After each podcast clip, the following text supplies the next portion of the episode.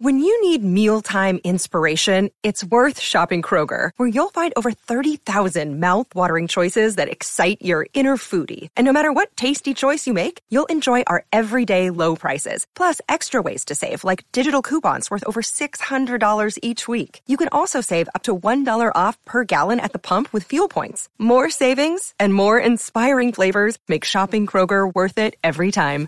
Kroger, fresh for everyone. Fuel restrictions apply. Daily Thrones is on the air for today. What have you got? What's your theories? What's your thoughts? What's your speculations? We got some good stuff coming at you today and starts with a nice message. Hey Ken, so this isn't related to anything you said, but I just wanted to thank you uh, for what you're doing with Daily Thrones. I mean, I have watched Game of Thrones for several seasons, but this year was super special because I mean, I, I talk with some friends about Game of Thrones and uh, the week after the episode comes out, and I discuss things with them. But this was really different. I got more engaged. Uh, it was awesome hearing all all the different opinions, uh, your opinion, your analysis, all the different theories that people have. I don't know. I, I really liked this uh, conversation, this interaction between all the Daily Thrones uh, fans and Game of Thrones fans and you. Uh, so yeah, thank you for doing that and keep up the great work. I just wanted to say that. Thanks for the call in, Santiago. And let me tell you something. No, it's a big thank you.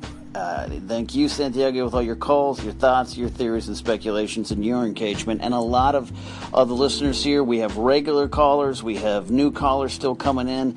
And, you know, the season has ended, so the interest in Game of Thrones wanes a little bit, then it starts picking up. And we have a long time to wait until season 8, but there's so much to talk about. And I talk about Game of Thrones a lot on a lot of podcasts. I've hosted The Night is Dark and Screen Junkies Watching Thrones, still going with Collider's Thrones Talk.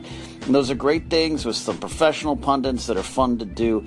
And we take tweets, we take emails, we take uh, phone calls over on Watching Thrones when I was there. We took Skype calls. And it was always fun to listen to the fans, but uh, this is all about your guys' voice here on Anchor. That's why w- when I signed on with Anchor, it was to try something new out. It was another avenue to talk Game of Thrones. But what I've discovered, this isn't just a place for me to come talk about Game of Thrones. It's a place for not just all of us but it's it's for me to learn from you guys. It's uh, a chance for me to yeah be a professional broadcaster punditing about Game of Thrones, but it's to hear you guys who have different takes, different experiences, different views, different theories, different speculations, and different levels of knowledge. And we come here and celebrate it and learn. And that is why uh, this is a very earnest speech here, very earnest thank you to all you guys who've made Daily Thrones on Anchor a success, number one, but two, fun. It's something I look forward to. I wish I could do it uh, more during the day. It's sometimes I, I have a day job, life, all that stuff at Collider, and it gets in the way. And sometimes uh,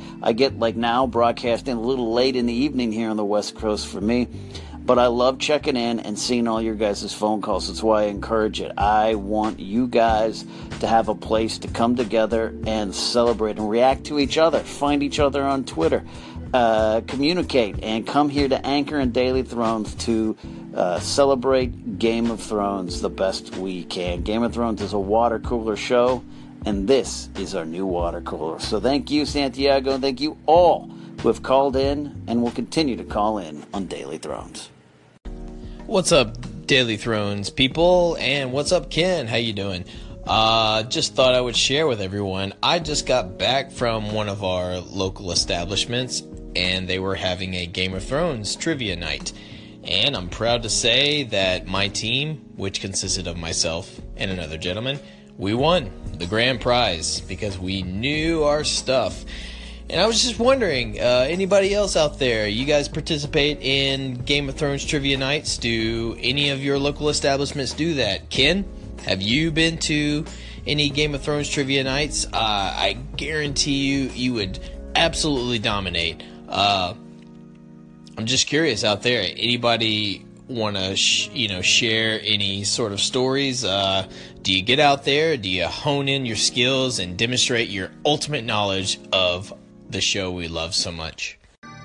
Game of Thrones trivia is what Mark is calling in about, and I have no doubt that Mark and his uh, partner of any uh, choosing in a Game of Thrones trivia contest would do good. Mark's calls have always been great here, an anchor full of knowledge drops that are uh, stuff that I learned from as well, and I hope you guys do too.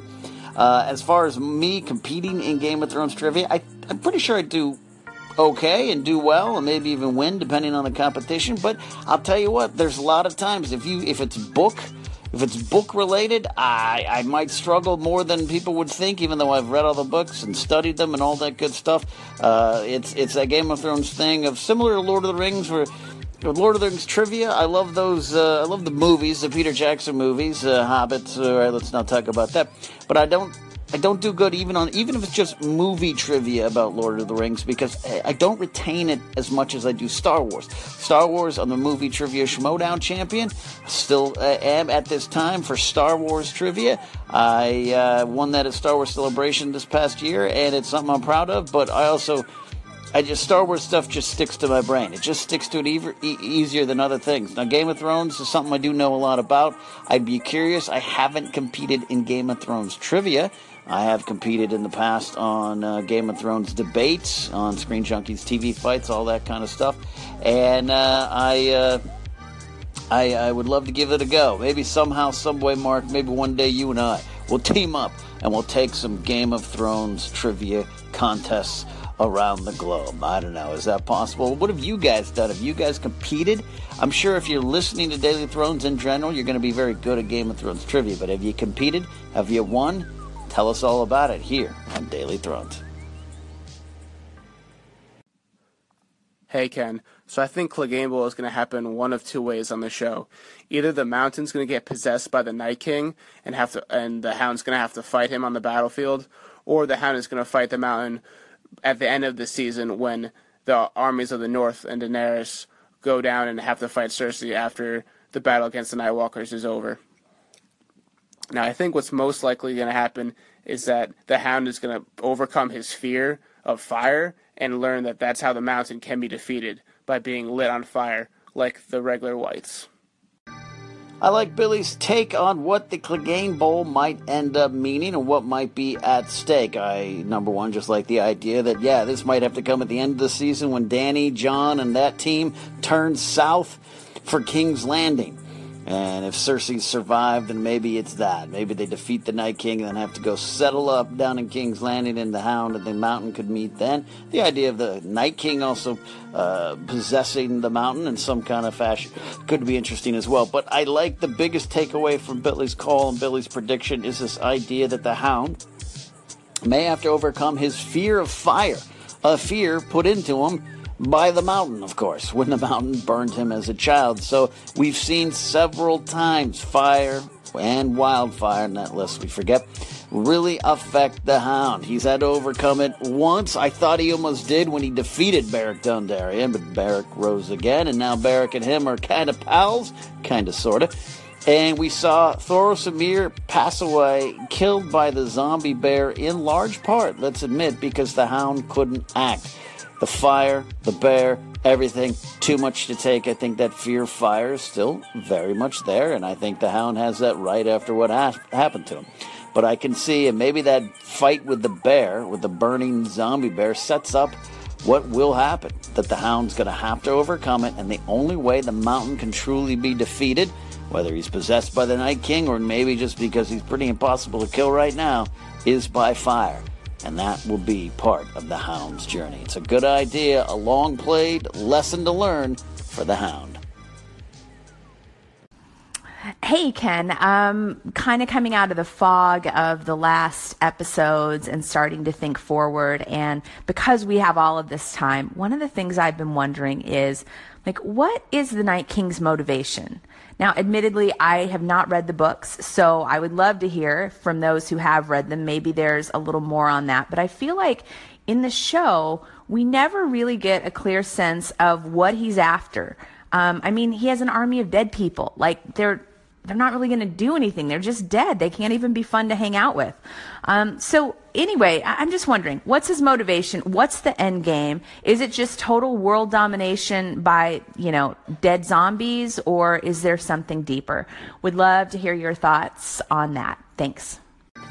Grace with a great call, an absolute wonderful call about the Night King's motivation.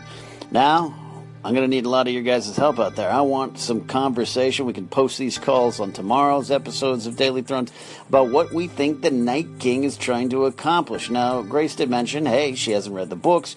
Maybe there's more perspective in the books about the Night King. You know what?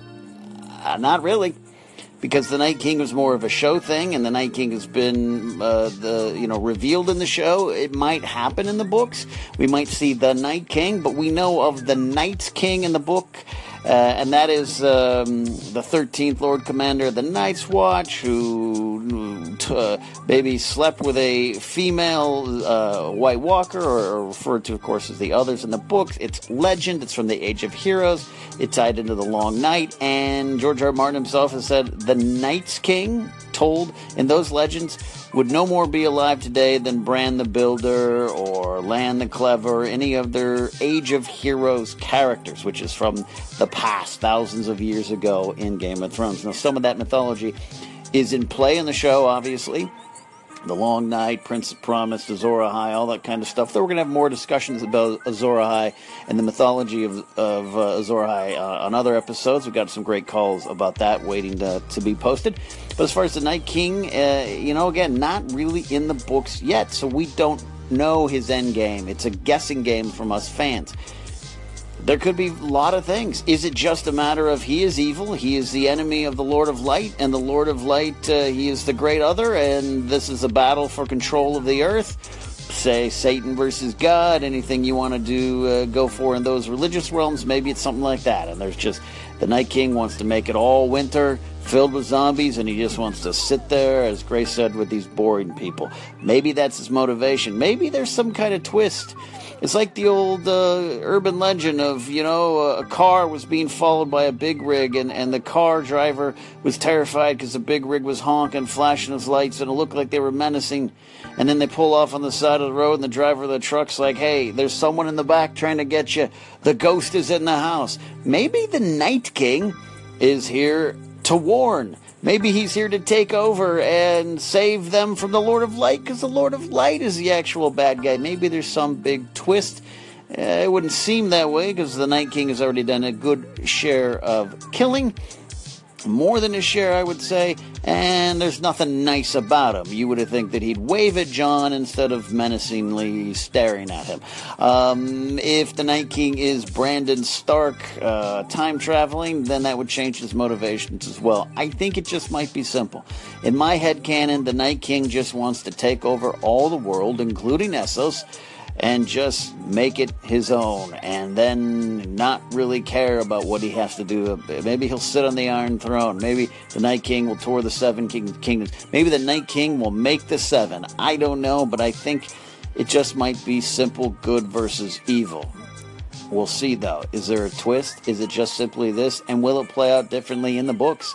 That is what is at uh, uh, the heart of this question. How how does the Night King see this world? What is his, his end game? What is his motivation? And I want you guys, it's a call to action. I want some theories on this. What do we think the Night King is really after? We'll post those calls tomorrow. Thank you, Grace, for calling in with that great call. That's how it works here on Daily Thrones. You guys call, we all theorize, speculate, and have some fun talking about Game of Thrones. I just wanted to echo Santiago's thoughts. Uh, this was the first time that I watched the show week to week because I binge watched seasons one through six. And what helped me get through the days in between the episodes was calling in to the station, listening to everybody else's opinions and Ken's opinions, and it was a nice sense of community that you don't normally get with a regular podcast platform. So, can't wait for what's coming next in season 8. I'm sure we'll all enjoy the uh, off season on Anchor, and I will like to once again pledge my allegiance and my sword to House Knapsack. If I remember correctly, you said the words were, Where is the food?